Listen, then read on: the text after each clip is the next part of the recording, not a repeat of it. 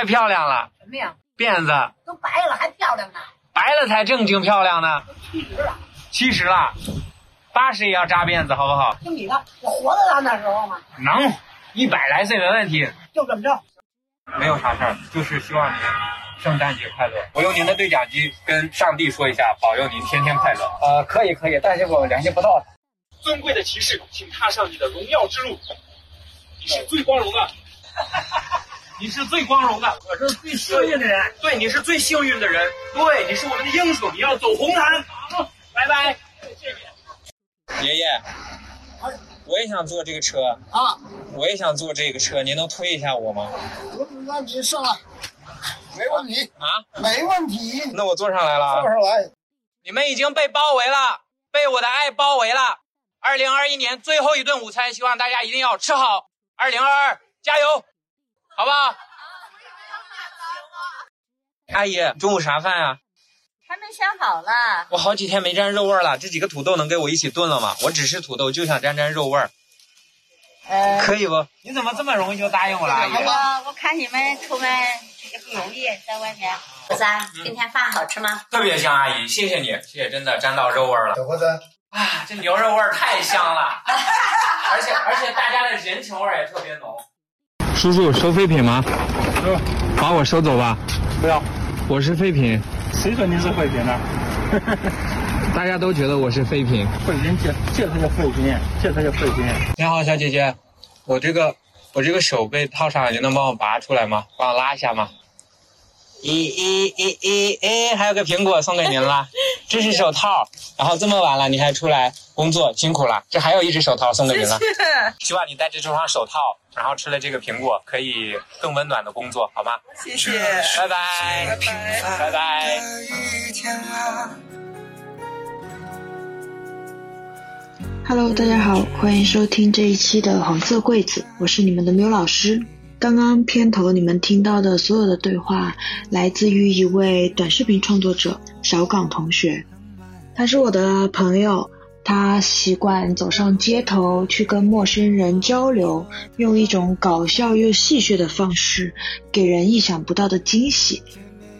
有的粉丝觉得看他的视频特别的搞笑治愈，而我第一次看到这些视频的时候，泪流满面。我觉得他就像一个社会学家一样，走在街头跟不同的陌生人去互动，试图给他人带来一些快乐和温暖。我也能感受到他在这个过程中获得的疗愈。我最珍惜的是他通过视频的方式来表达最纯粹、最善良、最温暖、最真实的和陌生人之间的连接。他记录下这些活生生的人的状态。他说：“不希望我们忘记这些人民的存在。”所以我约他来聊了这一期节目，讲了讲他拍摄过程的一些故事，他为什么走上自媒体创作这条路，以及对于这个世界最底层的悲悯和关心。希望你会喜欢。没牵挂，只有晚风轻拂着脸我叫小港同学，然后之前和佑克是同事，后来跳槽去腾讯做运营，但是觉得不是自己特别喜欢的事情。然后呢，而且那种喜欢不喜欢是让你浑身不舒服的那种。当然不是那份工作，我觉得是还是我无法胜任它吧。然后，如果是温水煮青蛙，可能就也煮到现在。但是就是那种沸水让我想着跳脱，跳脱。即使马化腾来找我，我第二天也要离职，就是果断的在去年的年初就辞职，辞职就就会想去做一些内容上的东西。我其实最开始喜欢的内容是偏游戏搞笑向的一些东西，其实到现在也是吧。然后，但是一个人他没法做，那我只能通过先去做一些其他的东西来锻炼自己的这种一个人小团队单兵作战做内容的能力。然后，那好的方式我就想到了职业体验，就去做了一些 vlog，去采访了在北京开了十家成人用品店的两个兄弟老板，然后在北京干了十几年的纹身店的老板，还有。采访了一周，就是五环外啊，或者是三里屯各个地方的代驾，就跟他们聊，嗯，就做这些，但是一直不温不火，一直不温不火，就长达半年多的时间。这半年多时间，我家里其实是不知道我没有工作的，也一直以为我还在腾讯工作，然后也不敢跟他们说，所以等到八九月的时候，就觉得这个东西可能确实没什么希望了，然后就准备，嗯，再去找工作的时候，然后都这但这个同时也在做短视频了，就稍稍有了起色，后来就一直坚持。那短视频的话，主要就是做一些社交牛逼症之类的东西。那但是做着做着又会又会觉得不只是社牛那么简单，可能会更喜欢其中的一些人天然表现出来的一些幽默，还有一些荒诞的东西。因为一旦有了荒诞或者是幽默，它势必就会在中间透露出一些，嗯，一些我觉得人性上的一些光辉，或者说一些闪光的东西。那这个东西可能就是你们常常会觉得或者戳了你一下的那个东西。就是我有一次莫名其妙刷到你的视频，嗯。我是只是知道你在做这个事儿，嗯。后来认真看，而且那时候我大概一一口气刷了三个小时，把你几乎所有的那些小视频都看了一遍，嗯。看得我哭又哭又笑。然后印象很深的就是你会经常跑去找一些陌生人，嗯。所谓带着社社牛的外壳，或者嗯。带着一些搞笑的元素出现，嗯。但其实每次让我打动的是，你会给陌生人很多温暖，而且他们会回应你。嗯。然后比如说你会关注外卖小哥、嗯，公园的老大爷、老大妈们，嗯。就很多很普通的底层人民、嗯外卖员，嗯。因为跟他们的交流。然后还有你上次那期就是带着沙发去各个嗯。北京的天桥，嗯。好危险，上 上面去请人坐一坐。嗯。啊，公共公共餐厅，还有你你有一次是拿着那个西餐牛排，嗯。在一个商场楼下外面大庭广众的地方邀请大家一起来吃牛排，嗯。然后就会有很多这种陌生人和陌生人之间的连接，嗯，而且他会给你很真实的反馈，对，特别让我容易掉眼泪。每次看到那个，还有一次我记得你在跨年之前，嗯。很很细节啊，你就在那个呃路上画了一条线，嗯。写着二零二一吧，嗯。然后你就带一个小朋友说：“小朋友，我们一起跨年好不好？”然后嗯。他也很开心，对。一起就跨过二零二一，而且再加上疫情又很艰难，嗯。就有一种给人力量的感觉。对，还有你跨年的时候，就是在餐厅里面嗯突然间站起来跟大家举杯，我我们今年要开心好不好？然后有一些人就很莫名其妙，这什么玩意儿？但有一些人真的就会被你打动到。好，嗯对，我觉得其实很多人会，嗯，像你，就是你 get 到了他戳动你的一些东西嘛。嗯但你就我我也很认同你说的，包括很多人会觉得他就是他的方式会有一些有一些怎么说戏谑，戏谑，或者说最低级、最基础的东西。嗯比如说你我们作为做内容的来说，你说如何让一个人快乐，或者说如何给他加油，嗯。那我们很多时候可能想的是要通过一个很高端的方式，或者是很什么潜移默化的方式，对深刻的方式让他感受到。但我的视频里，第一是因为短视频嘛，它时长就是限制的很很短，嗯。第二就是我会觉得这种这种东西就是剧烈的、亢奋的直接说出来，说不定会有一些一些收获、一些反馈，嗯就是这些。对，金金说还有一点就是你当你做出一个善意的东西，收到了别人一个好的反馈，比如说他在点头、鼓掌、嗯哈哈哈嗯这种的时候，你会觉得这个东西就被二次放大了。嗯你也会也会反馈到你这个东西。我觉得也是我每次在做那个时候的那个当那一刻能感受到的那种快乐，因为因为会有很多尴尬的时候，嗯。就是当这些尴尬的时候和那种得到了别人好的回应的时候一对比，你就会觉得人与人之间的那种反应、那种回应是特别的好的，嗯。嗯，而且是发自他们内心的，因为那一刻他们是毫无防备的接受到了这样一个信号，然后他们是什么样的反应，他就一下子表现出来。嗯你有什么印象很深的，比如让你当下嗯就很、很想哭或者很快乐、很幸福的瞬间吗？嗯，我记得是一个板车大叔，嗯就是我在东直门外面遇到的。当时抖音上有个很火的梗说，嗯，我是你的宝宝贝吗？说不不，我是你的累赘吧，好像是这样子的。嗯就一一句话很火，我当时就想拍一下那个，然后就跟那个大叔聊，但是他当时他喝了二两酒，他就他是一个收废品的，就躺在那个车上，就是有点清醒，但是又有点睡的感觉，就是那个让我挺挺深刻的，因为除了拍你们就看到的那个，我说我是你的宝贝吗？他说不是，然后我教他，我说那我是你的累赘。我本来是想让他重复一遍，嗯。但没想到他重复了一遍之后，他说是，然后他就 手开始摸我的脸，就那一刻我会觉得我好像好久被没有被长辈摸过我的脸了，嗯，而且是那样在那样一个陌生的环境，还是在街头，我也觉得很触动。就他手碰到我脸那一刻就，就觉得还是被电了一下。嗯然后除了就是拍的那那一部分之外，其实之后跟他聊了挺多的。他说他是那个河南的，他嗯来北京已经有十几年了。他早年的时候就是打工挣一些钱寄回去，后来他孩子在河南就成家立业之后，他也不愿意待在家里，他就喜欢这种自由的一点的生活，他就在北京还是回回收废品，穿一个军大衣。他每他说他每差不多每天都要喝点酒，喝多了也不会待在那个家，也不会待在呃那个饭店的地方，但是他喝都是还是在饭店喝。他说，嗯然后喝完之后就会就会躺在他的板车上，或者是找一个有阳光的地方在那里坐着，就脸冻得发红，就嗯太、我觉得太可爱了。我觉得一方面是他。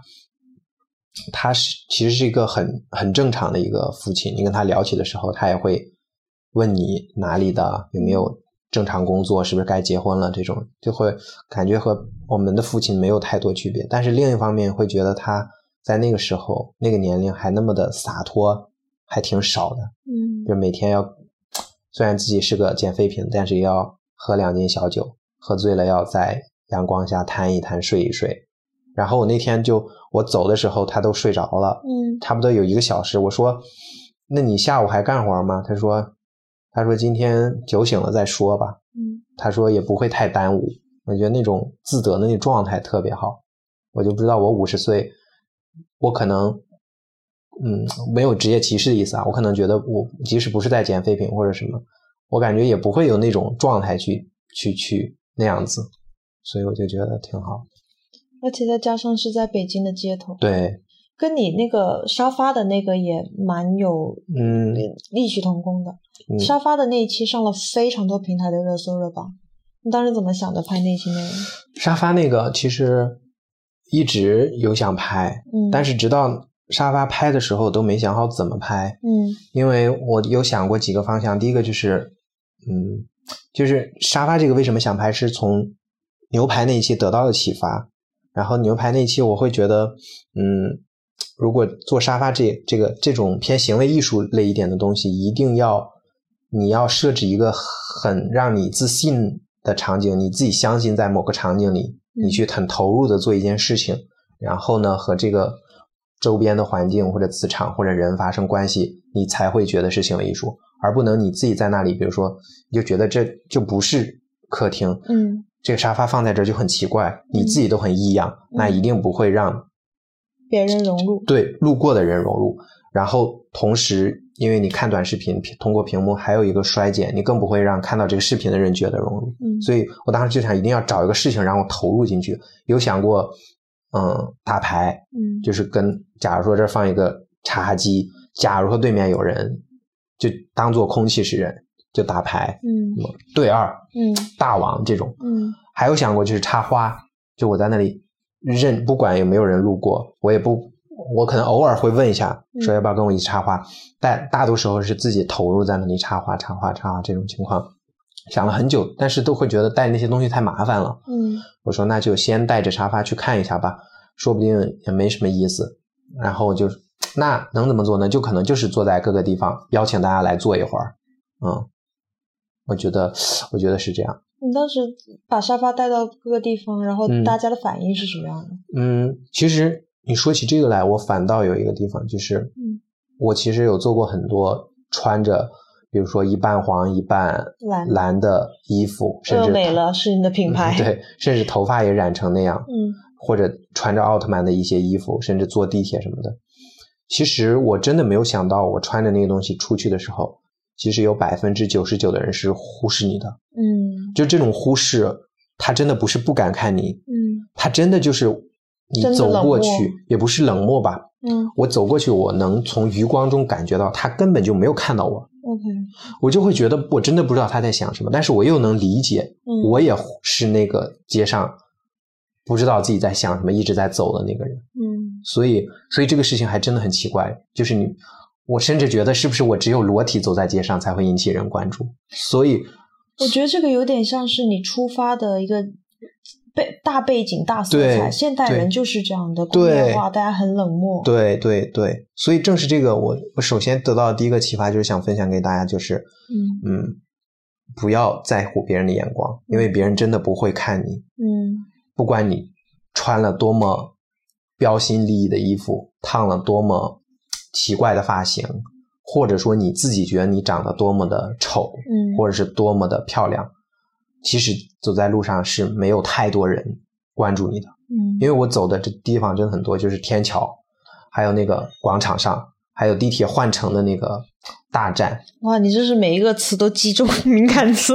对，其实真的真的，我能从余光中看到他们很少看我，嗯嗯，然后，但是就是沙发那一期，为什么又会有人觉得那个？就是我觉得他们那些人的回应很很很妙，嗯，就是那个那个宝贝儿，那个我是真没想到，比如说，他就是他说他说宝贝儿你好潇洒呀，嗯，然后我说我其实还想真的邀请他坐一会儿来着，他说不了不了，你一个人坐吧。就那一声宝贝儿，其实就不用说太多东西，嗯。就一个个宝贝儿，一个潇洒，对，一个阿姨，她应该是去买菜吧，背着嗯包包，嗯嗯，然后那个还有那个外国人，那外国人我是大概率想到他他会回来的，嗯，他骑着车经过，然后他骑着车经过，对，因为我的英语说的实在太蹩脚了，他可能勉强听懂了，嗯而且他可能也大概知道是想让他去坐一会儿，嗯然后他就过去，他就坐了一会儿，然后我确实没有东西给他喝，他坐了一会儿就走了。但他走了之后，他其实书包忘在那儿了。嗯他过了一会儿又回来，把那书包拿走，但我没把后来的捡进去。嗯，还有就是，我遇到了一个捡废品的，就是有一段里面他说，我说你去干嘛呀？他说玩儿啊，嗯玩儿啊。我当时都没听清楚，他是带点口音的。我说你去干嘛？玩儿啊。我说啥？玩儿啊。我听了三遍，他说玩儿啊。嗯哦，我才我才明白玩儿啊。他他他他把他自己捡废品，就是把它描述给别人，他说是玩儿。后来我就发现，我走了之后，他好像他都不会骑自行车，但是他就推着一个自行车在那个天桥下面，然后那个五环外的各种路上走捡废品。他说这是玩儿，就很有意思。然后还有一个，他说他不是说朋友带他回望京吗？嗯那个叔叔，如果你现在听到了这个，我我真的怀疑你被骗了。就是我们那天聊的时候，他说我等一个朋友，他带我理财。嗯他说 最开始他是什么公司，说的很很清楚的那个名字还，然后说他现在又换公司了，让我今天在这儿等他。就我我我们当时真的提醒他了，嗯，我说那个大爷你小心一点儿。然后他说哎没事儿，是我好朋友，他带我理财呢。嗯，我现在如果你听到了，我不知道啊，我我感觉不是特别靠谱。他大概率听不到我们这个播客这么小众。希望他的亲人能听到嗯，在那个什么地方遇到的，在亮马桥遇到的。嗯，嗯，他说要跟朋友回望京，带他理财。嗯你觉得认识这么多陌生的人是嗯种什么感觉？嗯，我会突然觉得，嗯，世界上其实没有那么多人讨厌你。嗯嗯，当然，从基数上来说，可能嗯很多人对你无感吧。但是你如果主动去发出一些信号，在这个条条件下，嗯，还是会大概率得到得到好的回应的。你发出的信号非常的直接而且温暖啊。嗯你我包括你跟那些老大爷、老大妈们，嗯。或者是一些偏底层职业的人们，嗯。你会给他们非常多的鼓励。嗯。呃，是还有一种就是年轻人，你也会 你也会搞，就比如说，嗯。我记得你给一个摩托车大哥把他的那个摩托车绣了两个那种东北大花棉袄纹的手套，嗯。然后他就坐上来，我以我以为他会大生气，因为那种那么有型的人，他是哈雷机车嘛，对然后他说这啥玩意儿，然后你就走上去，然后呢，他就看，哎，还挺帅，能不能送我？嗯，然后最惊喜的是，你还在那个手套里面埋了 一只鹅。对对对，那天是什么国际微笑日吧？应该是的就是呃呃呃这样笑嘛，要鹅是吧？是是是的，就是嗯，第一个就是你说的大爷大妈，其实大家一定一定记得，就是现在这些大爷大妈是特别孤独的，嗯尤其是你去路边或者去公园里，你只要愿意坐下来，他们一定会跟你聊很多很多事情。嗯这是我得出来，嗯，非常非常确定的一个答案。嗯我每次没素材，我就会去公园，嗯，我只要坐下来，他们就会跟你聊聊很多。我最近一个遇到的是一个，是一个来自辽宁的一个阿姨，他们当时是上山下乡，跟着她老公又回到了北京，然后她现在孩子都在加拿大，她就特别的孤独。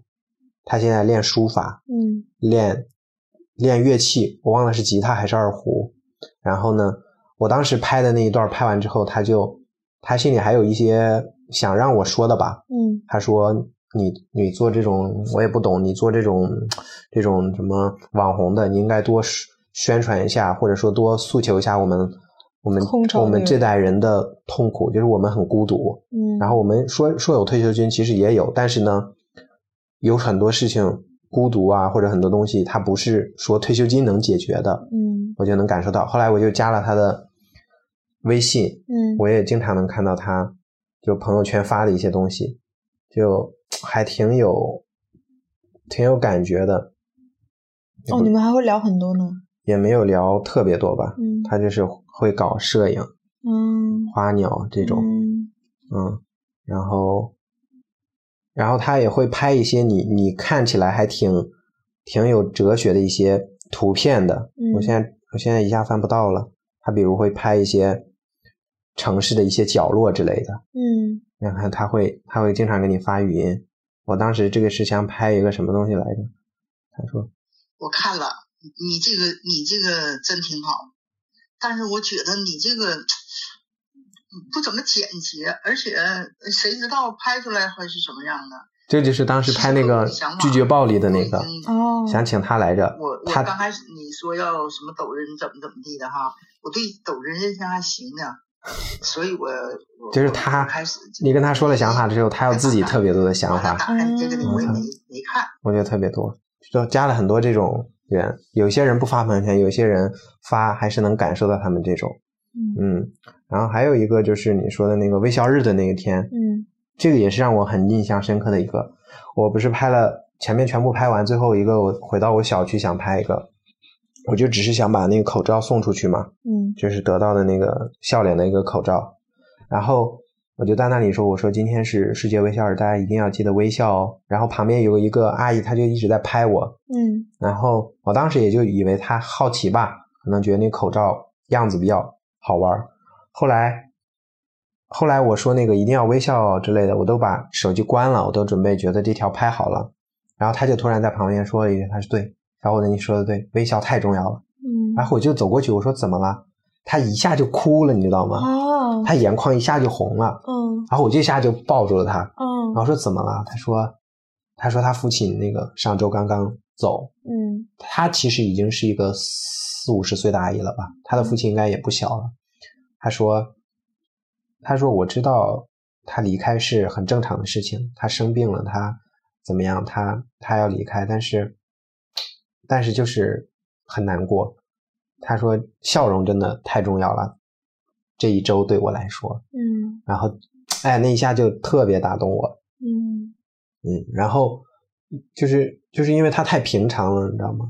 如果是一些重大的事情，比如说他说了他父亲一个很感人的，或者是怎么样的，他觉得微笑很重要。他而且他是很很欣然的接受他父亲离去这件事情嗯的基础上，他觉得笑容很重要。嗯那就嗯，这是很挺印象深刻。而且这里很妙的是，你只是个普通人，嗯，然后他突然哇的一下哭了，对，然后你又很直接的抱住了他，这些瞬间就很美好。是的，我那天就是挺后悔没有拍下来的，嗯但是后来想想，这种有很多这种遗憾，我觉得，嗯，也也也也也没什么遗憾的。我觉得会真的帮助到一部分人，至少温暖了他几秒钟吧。这可能也在疗愈你自己的内心。是的，因为我很多时候其实现在冬天到了嘛，其实去年从九月一直做到冬天的时候，我一直很担心，就是我这种冬天太冷了，我怕拍不到一些东西。街头的，嗯，但其实实际上也是，就是我经常去年很冷的时候，比如说在街上你搭讪几十个人，可能有相当一部分人都拒绝了你，嗯而且你是走在北京特别繁华的或者很忙碌的街道上，你会知道每一个你看见的人，他们都有既定的目的地，他们都很清楚自己要去做什么，嗯他们的工作是什么。那你到底在这儿瞎晃悠什么呢？嗯然后晃悠晃悠，搭讪的人又被拒绝了，就会有时候会有很大的那种自我怀疑。但是，但凡有一个人他回应回应了你，或者是让你觉得他很温暖、很搞笑，就是你会不自觉的相信，我剩下这半天里一定还会遇到好多好多这样的人。我觉得你本人就是活出了一个现在冷漠的工业化社会里面人和人之间距离感，但是我们依然还是相信有真善美，嗯有连接，是还是可以有拥抱、有鼓励是的那些陌生人的善意，你就把这个东西活出来了。是包括你刚说你来我家，你你可以讲一下那故事，特别妙。我觉得你就把你真人变成了一部 一部你的小视频的感觉。就我就我来 Milk 家的时候，我找不到他这个，他跟我发了，但是我输在那个导航软件里的时候输错了小区，就走到另外一个地方，然后我说我说要去三号几号院三号楼来着，然后那个外卖小哥就说不对，你走错了，这是几号几号，然后我说那好，那我再找一下，然后他就说。他就说你你有你有具体的定位吗？我载你过去。嗯然后我说真的吗？然后我说我有啊，然后我就打开，打开之后他就直接把我手机拿过来，把他手机从那个车把上那个壳子卸下来，把我的装上去，然后我坐在后面，是一个饿了么的，而且还挺帅的，嗯戴着一个鸭舌帽，嗯我猜应该是个弟弟，不会超过二十几岁。嗯然后他就是那种骑的还很快，嗯他一路风驰电掣，然后他就是完全不以为然，不觉得这是一个什么事情。嗯然后我说今天这么早就收工了，他说今天跑了八十多单，我说那是该收工了，然后他就把我送了过来，送了过来，我还本来还想加他联系方式来着，后来我想想就是这种萍水相逢也挺好的，因为他完全他也没放在心上，他说没有没有，他说举手之劳，然后他掉头就走了，我就感那感觉就是你平时帮助太多外卖小哥了。让人来回报我是吧？对 对对。你你有没有自己特别喜欢的哪部作品？嗯，牛排那个我挺喜欢的，嗯沙发这个我也挺喜欢的。我喜欢的可能一部分是和大家一起看到的那个作品，但更多的时候我是会回想起我拍那些东西的时候，跟那些人一些莫名的反应，我可能会永远记得他走了很远之后突然回头笑了一下的那那那那个画面，会让我记很久很久很久。嗯。你会觉得你给到他点亮了一下他的生活吗？嗯，会有一点，但更多的是那一刻我们两个人都至少很开心，我觉得就够了。嗯。就可能他本来走着，我觉得我对他也没什么太大意义了，就是让他笑了一下，嗯。嗯，他对我也没有什么，就是笑了一下，我觉得很纯粹，挺好。其实有很多时候，有很多粉丝他会觉得，比如说我视频不好笑了什么的，我觉得都我都特别能理解，然后我就会私信他说，我说，嗯，没关系，嗯，快乐获取快乐的方式有很多种，你一定可以在其他地方还获得快乐，而且我也不希望就是你把我觉得是你唯一的快乐源泉，或者是把我上升到一个很高的地方，我就希望我们做最纯粹的朋友。我能带给你快乐的时候，你就不毫无保留的去索取它。如果有一天我无法带给你快乐，或者是治愈了，那你就一定不要那个再在我这里待着，一定要再去其其他地方寻找新的快乐源泉。我觉得这种简单纯粹特别好。嗯，你的视频也是这种感觉。嗯，我就喜欢这这样子。我还记得你有一个系列是去陌生人家里面各种，嗯。比如说蹭饭啊，拿两块土豆在菜市场问我能不能吃你的肉，嗯。或者是去陌生人家里洗澡，嗯。就这种看似非常荒唐，嗯。但是你的剧情就真的能让你走下去，你就真的去了人家家里面洗了个澡，跟人家一起嗯吃饭，嗯。然后家里面可能比如说你是跟老大爷回去的，然后嗯。大妈可能就会有点芥蒂，这这个小伙子咋回事儿？嗯。但是里面有很多很有趣的、很温馨的对话。嗯。这一切是怎么发生的？是真实的吗？嗯，是为了就是为了为了不闯乱子吧。嗯其实这些都是我找了我，比如说朋友的朋友，嗯比如说我认识你，你说，哎，我那个我有个二大爷，你可嗯能能去他们家拍这一切，嗯然后呢，但是你也不提前跟你二大爷说，嗯，不让我们了解，这样子，比如说我真的有个兜底兜底真的惹出了什么事，比如说真的被带到警察局，或者是以为真的是骗子什么的，你可以出来调解这样子。嗯其实这个过程中也给我很多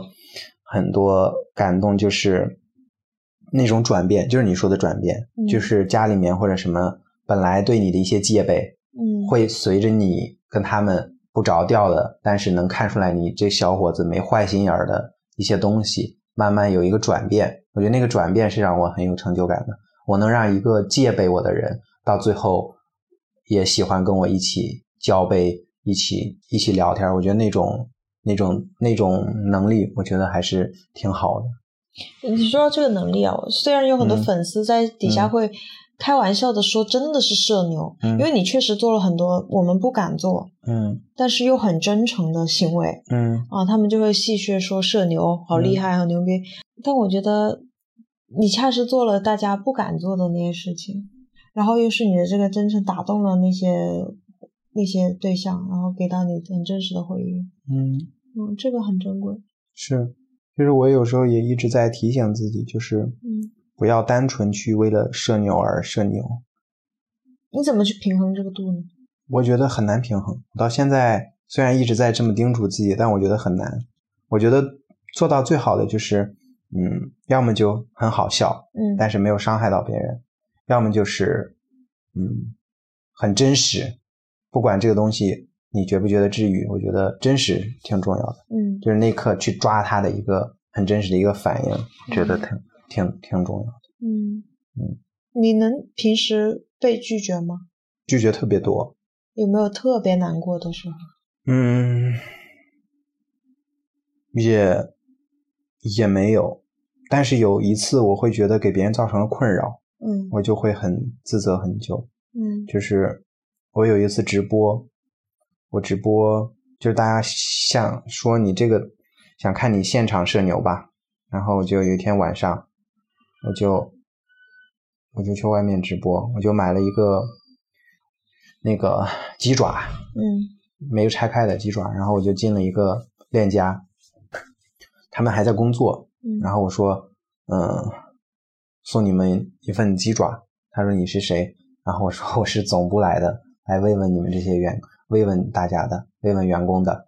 然后我就想着就给了他就走了嘛。嗯然后呢，但是那个人他就回了我一句说，需要写个回执单吗？说哎，这个好像能这个喜剧效果能往上再翻一翻。嗯我说需要，但是很简单就行，你就写金什么什么什么店收到鸡爪一份，嗯，我们很开心，会继续努力工作，嗯就这么简单写一下就行。但是他写着写着，他旁边的同事可能就发现我在直播吧，嗯他就问我，我说对，嗯，但是我没有什么恶意，就是恶搞的、搞笑的，但是他就可能觉得事情比较严重嘛，嗯，然后我就首先我就关掉了直播，关掉直播之后，我就跟他介绍，然后我就看我这是我的账号什么的，然后我的直播回放在这里，我也已经已经删掉了。然后刚才呢，这个鸡爪也是新的，你们愿意吃的话也可以吃，这回执单写不写都没关系的，嗯啊。然后呢，他就他就还是觉得很很很严重吧，可能这个事情，嗯然后他就给他店长打了电话，我我就想我说那好吧，等店长来也给大家造成什么困扰。嗯结果店长来了之后，他先把我训了一顿，我觉得是对的，嗯，毕竟我有错在先嘛，欺骗了别人。但是他就就动手开始就推搡他的员工，知道吗？啊，为什么要对？就是拍就这样拍他，然后就踹了他几脚。他说一天净给我找事儿，哦，他还带了很多脏话，就不说。他说一天净给我找事儿，嗯，正事儿干不了。他说他是国家主席，你也信啊？嗯，就是那一刻，我就觉得啊，我不该这样的，给别人造成困扰。嗯然后我就上去解释，然后解释呢，他也不听，他觉得他占理嘛。然后我说你们这个员工处理的是非常得当的，他第一时间发现之后就跟我说了，然后我也关掉了我的直播，我回放也都删掉了。然后他就说，他说现在互联网时代，你肯定有什么云端记忆，到时候肯定还能下载发布之类的。嗯然后他说你别说话，我已经报警了。嗯后来就警察真的来把我们带到了派出所，嗯然后从各自的角度叙述了一遍事情的经过。后来我他让我写了保证书，就保证不会对他们造成名誉嗯侵扰。嗯然后他嗯，大概就是这样。这个是唯一一个让我觉得特别惭愧，给别人造成了给那个人造成了非常大的困扰的一个事情。我听下来啊，我觉得最心疼的是那个店长骂那个店员，嗯，，对，嗯是的，我我当时就就会觉得，就是那一下子让我觉得，为什么现在还会有这样子的的领导？而且我会觉得，我能想象，在日常生活中，可能他也会以这样的方式去训斥他的员工。对，但是那个员工给我感觉，包括到最后我们和解之后，他那个员工的人，那个员工真的很好。他说，呃，他说不好意思，兄弟，给你添麻烦。他还这样子觉得，嗯就让更让我觉得我很惭愧。嗯我而且他当时他的谈吐各方面来说，我当时真的建议他跳槽。我觉得不要在这个老板下面，对啊对啊，我觉得你嗯但凡去一个其他的都会做的很好的，嗯但我就会事后第一为这个事情惭愧，第二我就会觉得芸芸众生里每个人都有你想象不到他承受的一些一些可能他不该承受的东西，但是又一直在承受的一些东西。你被那种恶意嘲笑过，嗯，或者粉丝来骂你，挺多的吧，就是尤其是早一点的时候在 B 站，但现在也会有，就会有私信，就是说你低能儿，或者是说哗众取宠、傻卵这种，类似于这种，还有一些，但 B 站我我反而挺喜欢的一点就是，嗯，除了刚才说的这些，其实就是没有任何意义的这种之外，他会有一些讨论，嗯他会说这个事情到底是有没有对别人造成影响。那下面大家就会从各自的角度去说自己的看法。嗯有的人会说我我就是什么什么柜姐，我每天就是 规规矩矩的站一站八个小时，挺累的。但凡如果有个这种神经病来，我会开心好一阵儿。嗯啊，有的人就会说，我觉得还是不恰当，怎么的？我觉得有这些争议还还行。我觉得至少他们发自内心在讨论、认真讨论这个事情。嗯所以后来我有一次在 B 站直播，我说我挺喜欢 B 站的一个原因是，他即使讨厌你，也会写两百个字来认真分析我为什么讨厌你。嗯我觉得比单纯的谩骂和攻击有意义的多。嗯嗯你后来怎么消解这些谩骂呢？嗯，我觉得没有什么好办法。第一就是，当更多的、越来越多的人私信你说你做的这个东西治愈了我，或者实实在在的帮助到了我，我觉得这个比例一部分一部分把那部分谩骂的声音盖过去之后，你就会自然觉得会好很多。嗯有很多，嗯，有几个重度抑郁症的患者，我不知道是真假吧。嗯，我我反正就是，但凡遇到这种事情，我不会在意它真假。我会在你的粉丝里面，嗯，嗯我或我不会在意它真假，因为嗯，就是谈到抑郁症这个事情，我会觉得，当你觉得有的时候，你就可以认真的去对待它，哪怕是你误诊，误诊了，嗯但你但你用愿意去说出来，我觉得就是很好的事情。就有一些人说他他就是他也不是害怕社交，他就是一点社交欲都没有了。嗯甚至说他父母简单的跟他沟通叮嘱，他都会很反感，觉得那声音很吵。但是就是可能看了我几个视频之后，会觉得有希望了，嗯有希望，或者说语言也并不是是苍白的叮嘱和训诫，嗯还能有一些有趣的东西出来。嗯他就会不那么反感父母，或者说敢去和别人做一些基础的交流，我就觉得还挺有成就感的。嗯然后还有一些粉丝，他是我记得有一个到现在我都还没和他见面，还老约我。他在美团工作，他说他那段时间就是工作上压力很大，然后他的孩子一个月大吧，好像嗯得了一种罕见病，就心里面也家里面也很烦。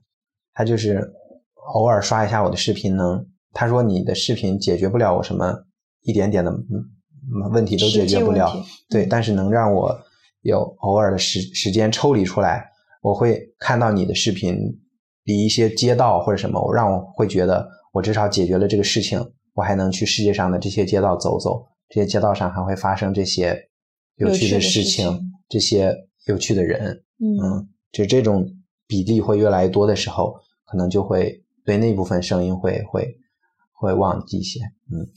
你现在有可以将你的视频归纳成啊，就是你是在做什么类型的视频，嗯，或者你的创作初衷？我的创作初衷其实挺简单的，嗯我就是希望用简单的方式带给别人低级的快乐，但是这个低级又不会伤害到别人。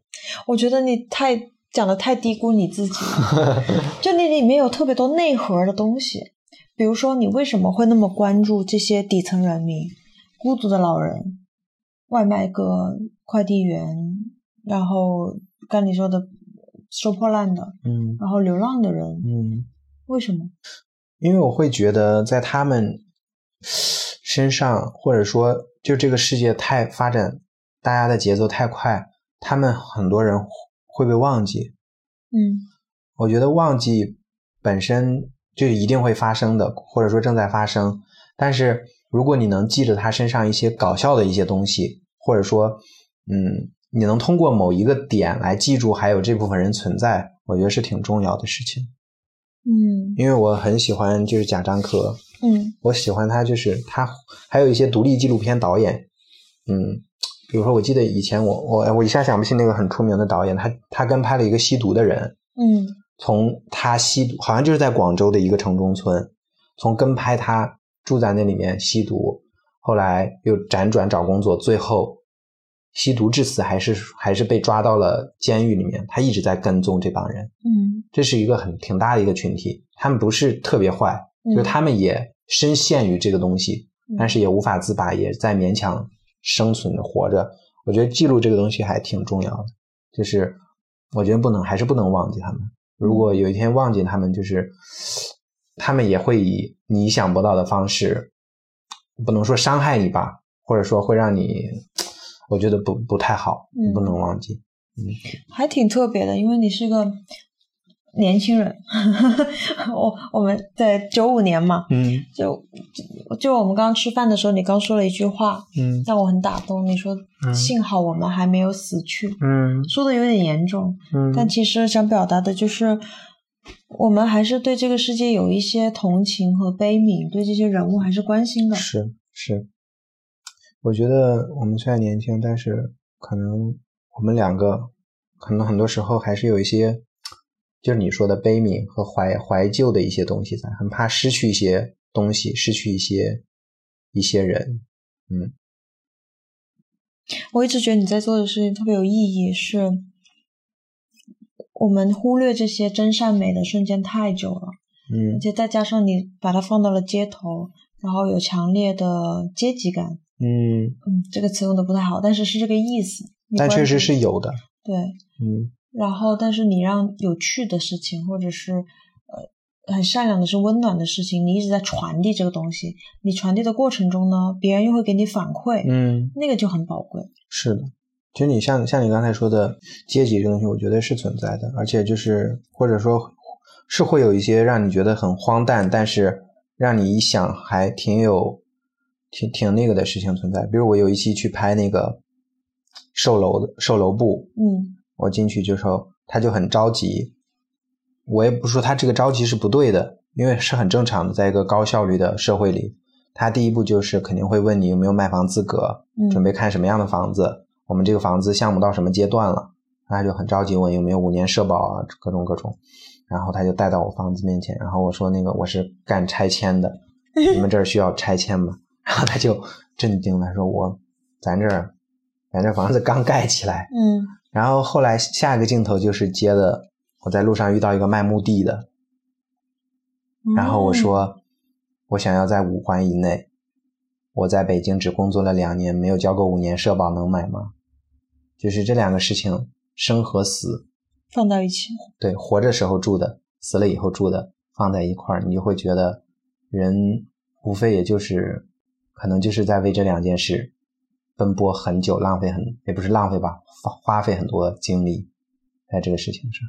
然后紧紧接着这个这个段子之后，又拍到了一个就是一个外卖小哥，他就在我家楼下的阳，就是冬天他在阳光下躺着休息。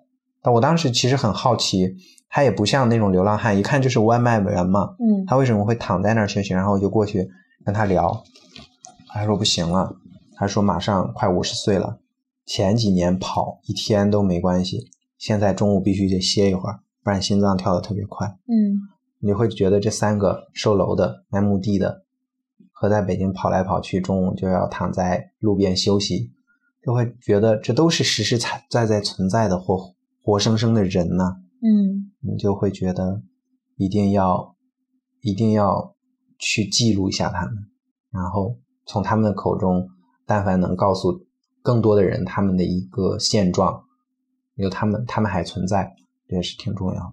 这三个场景是提前想好就想真拍没有，那个售楼那个是我确实是我好久想好的，嗯。然后呢，那个卖墓地那个是我在路上偶然遇到的，然后那个那个也是我偶然遇到的，但后期我就想着把它剪到一块儿，啊。很妙，很很戏剧，很冲突。对，这个结构很有意思。嗯，这个过程你觉得帮助自己什么东西呢？嗯，我觉得没有，就是你要说实实在在的帮助，比如说学到了什么科学自然知识啊，我觉得也没有。但我觉得能让我有越来越强的共情能力，你本来就很强。但但就是会无限的再去加长这个东西，嗯就是让我，我就是我现在走在路上，我会我会想每一个人他他背后的故事。比如说我路过一个小区的居民楼，我看到比如说傍晚傍晚或者晚上，我看到比如说一个一个一一对老夫妇，比如说正在晾衣服或者什么，我那我可能就会想他们的孩子是不是在家里啊，他们怎么样啊，就会会空想很多东西。嗯嗯，或者是比如说在路上表现出来一个人他的一个态度或者是一个反应啊，我就会想他家里是不是发生了什么事情这样子。你这种社牛和天然的跟人能够打到一片儿，嗯，这个能力是怎么来的？我觉得也很难说。我你要说社，就先说社牛吧。我其实高中以前是非常内向的一个人，嗯因为我高中以前我是从小喜欢好笑的一些东西，嗯但是我在高中以前，我在父母、同学、老师眼中，我是一个好学生。嗯但这个好学生只是品德上的好，并非成绩上的好。就是我，我感觉我在戴这个面具，我必须要认真听讲，不能开任何玩笑。如果我我觉得开玩笑都只是尖子生才配有的东西，他们有时间去做那样事情。因为我是一个好学生，我即使成绩不好，我也要在做的态度上，或者是做出来的样子，让人觉得我是个好学生，嗯就一直是那样子。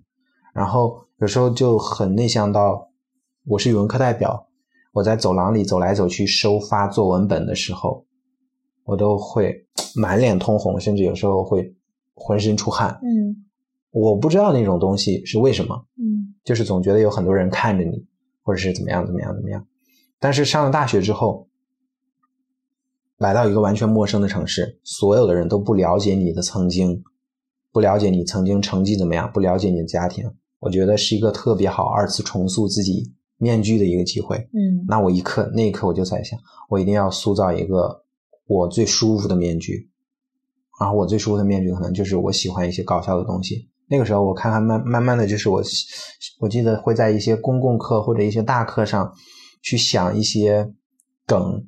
如果我能在四十五分钟之内，老师抛出一个问题，我以回答问题的形式把老师或者全班人逗得哄堂大笑，我觉得好有成就感啊！就是那个时候慢慢去锻炼这种把别人逗笑的一些能力吧。嗯那这个可能是什么笑话、谐音梗，或者是夸张的表现之类的，可能就这个东西一直慢慢在我身体里积累。嗯但你说到后面，比如说后来后来就是社牛能力，就是我刚才说的，就是有一种看能不能什么最快方式把别人逗笑的这种，嗯还有一种就是真诚。对，我觉得真诚是必杀技，在任何时候、任何事情上一定是这样子的。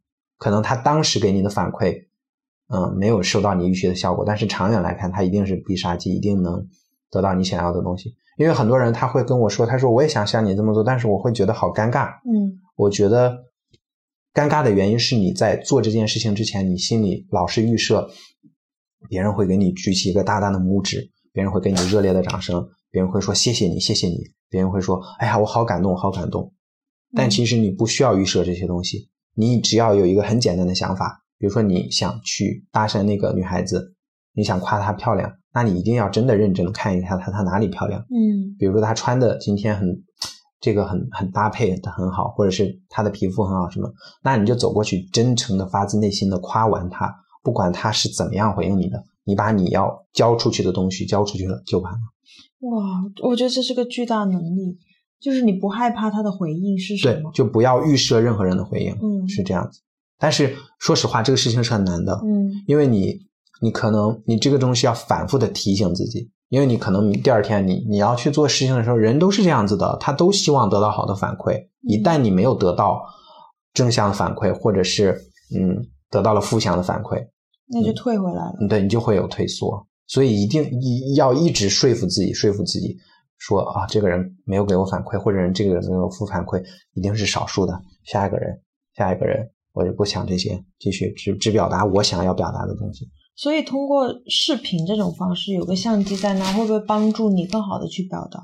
我举个例子啊，嗯，比如说我平时跟我爸妈可能就不敢聊一些很深入、或者表达爱很直接、浓烈的话题。嗯。但如果我说今天我们来拍个视频，嗯。或者今天我们一起来画一幅画，来嗯。聊一聊我们家族史，嗯。这个时候那些表达就会很自然出来，无论是嗯。我还是我的父母。嗯嗯嗯，是这样，因为嗯，他的我觉得有时候觉得镜头的存在，它像是一个第三个人在存在一样。嗯。我以前就看过韩国的一个节目，它它其实那个节目内容很简单，就是讲鬼故事，你知道吗？嗯哼呃，好像也不仅仅是鬼故事吧，就是一些离奇的故事。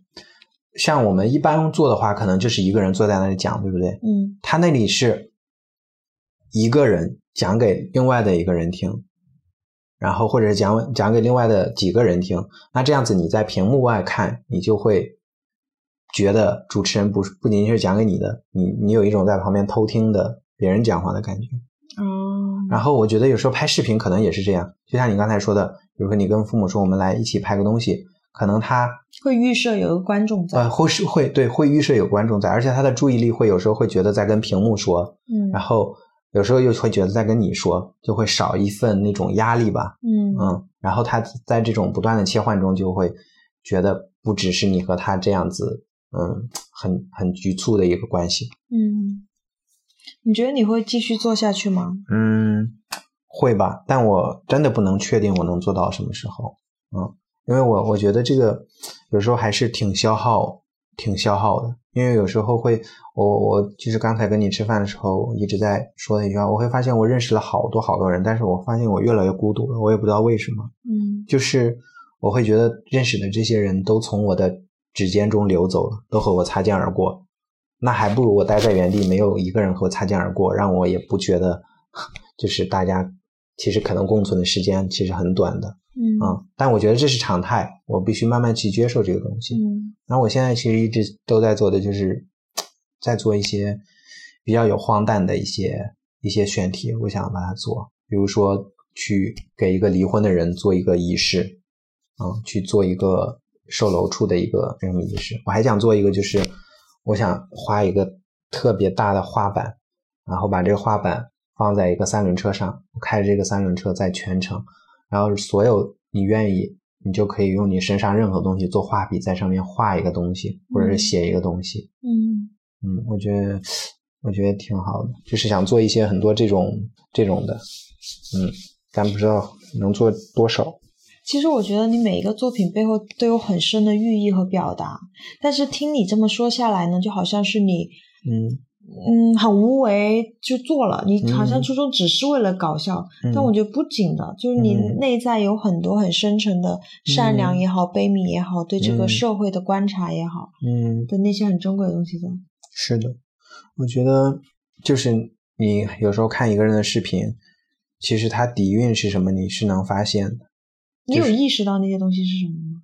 我意识到可能就是我，嗯，善良和温暖，嗯，我觉得就是这两点。嗯就是我不管多么的搞笑或者怎么样，我觉得都会有这个底色在。就是你你比如说你现在想一个任何一个搞笑的段子，嗯，那那一趴可能你觉得很搞笑，就是即使治愈和善良也这种东西也很少，但你顺着你往下想，我感觉也也到最后也也还是会有一点温暖的东西出来。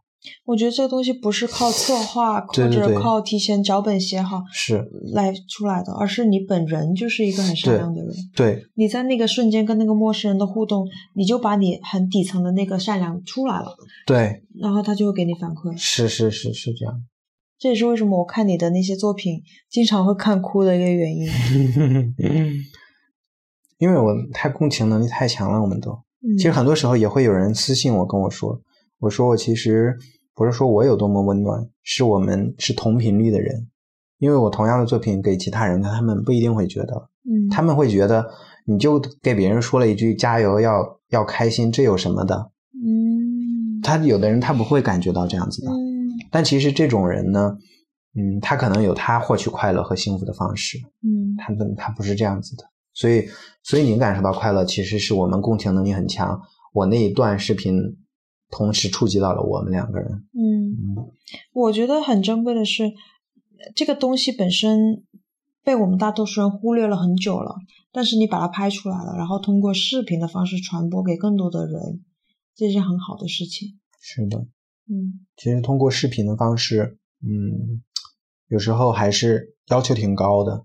就有的时候，行为艺术为什么有的时候会让你觉得很尴尬，是因为其实他做的时候，我觉得每个人都可以成为行为艺术大师。嗯当你认真去做的时候，你就一定是。嗯，但假如说你要通过照片、文字或者是视频的形式展示给别人，让别人也觉得你是在行为艺术，这是挺难的。嗯，嗯，这真的挺难的。所以如果可以的话，我还是挺希望你能一直做下去的。我也希望我能够坚持做下去，因为嗯每天真的会会有很多人给你一些来自陌生人的那种善意和回应，让你开心很久。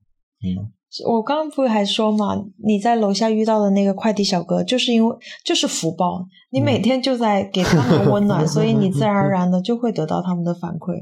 这个宇宙会会是这样运行的，是的，嗯。这个外卖小哥真的，我能，我至少我今年都会永远记住他的样子。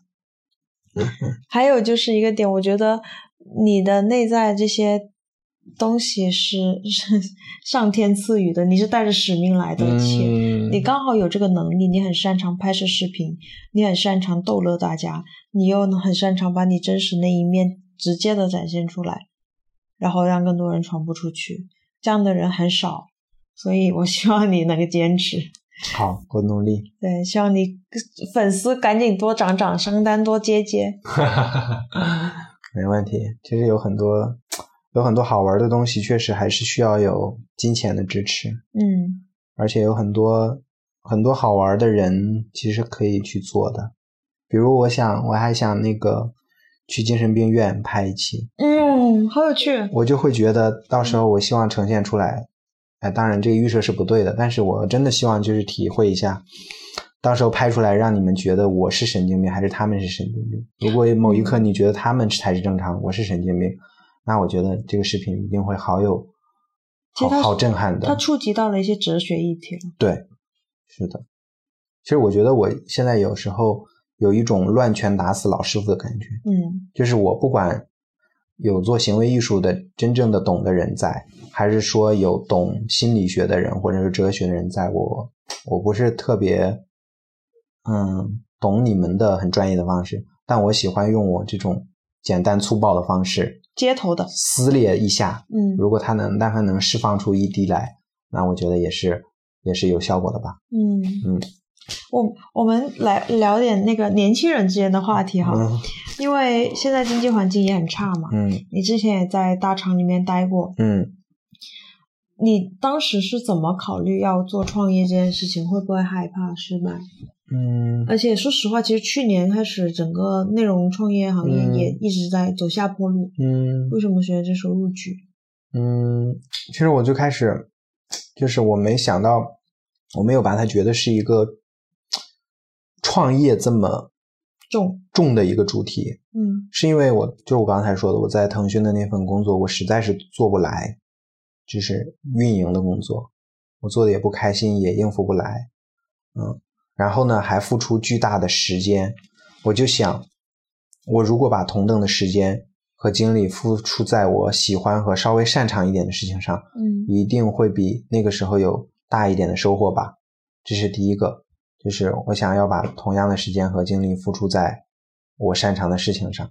第二个就是我当时觉得我年龄越来越大了，我其实一直有想做一个自己做内容的一个想法，包括从之前拍 vlog 到到后面想想想就是想通过做综综艺变成一个从执行导演变成一个总导演，其实都是有这样的企图在的。嗯嗯，但是那去做运营之后，可能就没这个机会了。我就在想，如果我一直这样子去做，嗯，和内容相关但又不是内容的东西，那等我到了三十岁，我可能真的没机会了。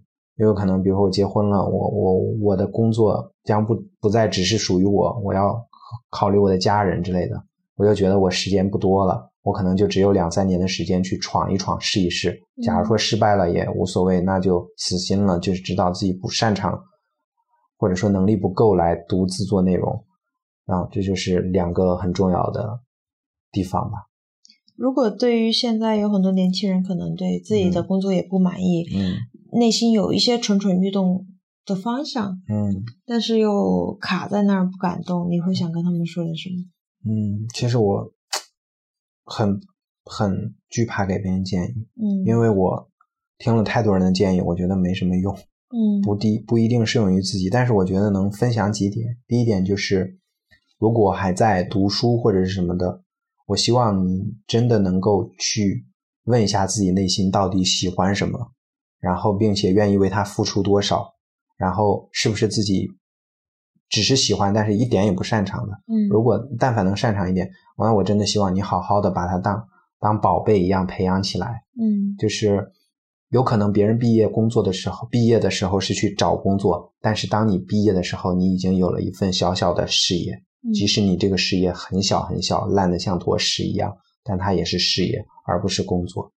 嗯我觉得这个特别重要。我就是很后悔我在大学的时候没有去做这样子的东西，我当时只是蠢蠢欲欲动想了一些，嗯但没有真的为自己的热爱去百分之百的付出过。嗯我觉得大学是一个特别好的试错的机会和时间，因为那个时候，第一，你的思维很活跃，你不会被一些行业内的东西去限制。嗯有时候你会发现一些好笑的东西，可能反而正是那种粗糙感带给你的啊。第二个就是，就是不会有金钱上的这种压力，压力你就会觉得大不了做不成，也只是我浪费了一点时间。嗯，这是第一个，就是大学要培养自己做事业的想法。第二个就是，任何你喜欢的事情，当把它当成工作的时候，一定会偏向于无聊的。嗯就很多人看我视频就会觉得说，我也像像你那样，你要像你那样可不快乐吗？但其实不是这样子的。你如果觉得，嗯，我这个视频很简单，那你就去拍十期。如果如果说你喜欢对，如果说比如说你喜欢的事情，那你就去大胆的做，把它往工作方向做，也一定会有乏力或者说就是疲惫疲惫的东西在的。所以说这个东西就反观过来告诉大家，就是你喜欢的东西当成了事业做，它也一定会烦恼。何何况你现在喜欢的东西可能不不是你最喜欢的，但是已经是你工作了，嗯所以它有烦恼、有压力是非常正常的。嗯嗯，然后这个是第二点，第三个就是，嗯，第三个也是我我亲身的经历吧，就很多人我在没辞职的时候，我有这个想法，我说我想做自媒体，他说那你可以把它当成副业先做起来啊。嗯但我后来我觉得这是一个伪命题，因为我觉得我是一个普通的不能再普通的人，我的天赋、精力、自制力都是有限的。我的主主要的工作、本职工作，如果说已经占了我很大精力，我不可能还有精力去做副业，甚至还把副业做成主业。嗯我觉得我就是要破釜沉舟，把副业当成用主业的精力去做，才能试出来这个事情我能不能把它变成主业。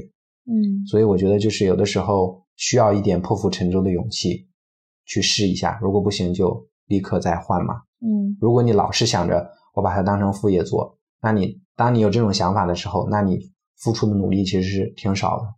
那这个东西很大成功，很大程度上是连副业也不会成，嗯，它只是你的一个爱好可能。嗯嗯还有就是，还有就是，我觉得一定要找到让自己让自己获得快乐，或者说更难的一点就是获得幸福感的方法。我觉得这个很重要。在不管？我，我觉得嗯还没有找到，还在持续的探索中。嗯因为有很多人他其实觉得累，嗯，或者说压力，但其实累和压力是不一样的。嗯我觉得累是可以缓解的，因为睡一觉或者是去做一件自己很放松的事情，他他第二天就会有那个。但压力如果你缓解不掉，它可能会一直在你的心里慢慢累积。我觉得这个东西是要你去发现的。嗯有有的人可能他就是嗯打游戏，有的人就是睡觉，有的人就是社交。只要你这个方式不违法，我觉得都可以去试试。嗯嗯，特别开心跟你聊这些。嗯，我也特别开心，有一个就是我觉得你的神经末梢的这种那种神经的那种摆动的频率和我一样，对，我觉得我们是公平的。就是很多触角能能能能那个引起共振。是，我你每一期更新我都会看，会在想，哎，这一期是笑还是哭呢？都可以，都会很满足。所以欢迎大家赶紧去关注一下小港同学，谢谢，抖音、小红书、B 站。谢谢谢谢谢谢，希望大家获得简单低级的快乐，而且希望就是如果大家不要在生活中去就是奢求获得一个让你一整天或者一段时间特别快乐的事情，很少的，嗯。因为随着年龄长大以后，能让你自己兴奋的事情已经很少了，嗯。那就记得去有一些让你小小小小的快乐一下的事情，也都记得去珍惜一下。对，嗯，而且在路上也可以没事多跟陌生人闲聊两句，你会获得一些可能意想不到的惊喜。对对，而且大家可以从保安啊、老年人啊这些比较闲的人入手。对，过来人之谈是吧？是真的，你坐在那儿跟他聊一会儿，说不定你会有一些东西茅塞顿开的。嗯他们大不了就是不回应你嘛，其实也没什么。就大家真的一定不要不要最开始就预设会得到好的回应，这样子你就一定不会尴尬的。不要把自己看得太重要。对，我想用一种特别的方式来结束这一期播客。嗯，有没有可能用一种你视频常用的，给人鼓励也好，说一句玩笑也好，嗯各种各样你想表达的方式来跟听众来一句？嗯，我我觉得我我还是说一句我经常有粉丝私信我的话，我会说的话。嗯我觉得可能也比较实用，就是不可能每天都快乐，但是一定有能让你过得觉得舒服一点的方式，嗯就朝那个方向上去。嗯嗯，好，谢谢小港同学的祝福。加油加油加油加油！就是不管大环境怎么样，自己在自己的小小躯壳里，一定还是能找到温暖的一点的地方吧。比如说你回家之后，你觉得卫生间，你的卫生间蹲在马桶上的那个时候很快乐，或者说你们家的你们家的这个热水器很舒服，或者你最近新买了一套被子很舒服，都是值得小小的开心一下的事情。对，用积极心理学的那个理论来说，就是要及时庆祝，再对小加小的快乐。比如说，你就是今天在路上看到一朵小花，你也要放大这种感受，记住这种感受，然后你就会发现越来越多快乐的事情。如果你还是找不到，你就去看小港同学的视频，你会有很大的收获，很多很小的温暖的治愈你的点。嗯，加油加油，大家好呀，要开心，要快乐，加油！加油！这这个就很你的视频。好 呀，那我们今天先就先到这里，好的，拜拜。拜拜，大家。这世界有那么多人，人群里藏着一扇门。我迷蒙的眼睛里长存初见你蓝色清晨。这世界有那么多人，多幸运，我有个我们。这悠长的晨昏，常让我往远方出神。灰树叶飘转在池塘，看飞机轰的一声去远乡，光阴的长廊。脚步声叫，灯一亮，无人的空荡。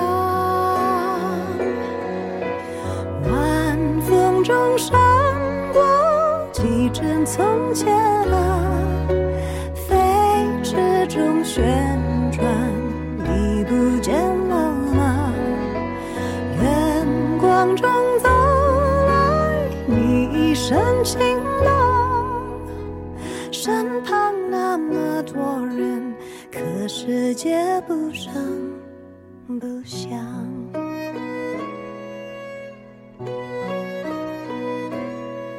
这世界有那么多人，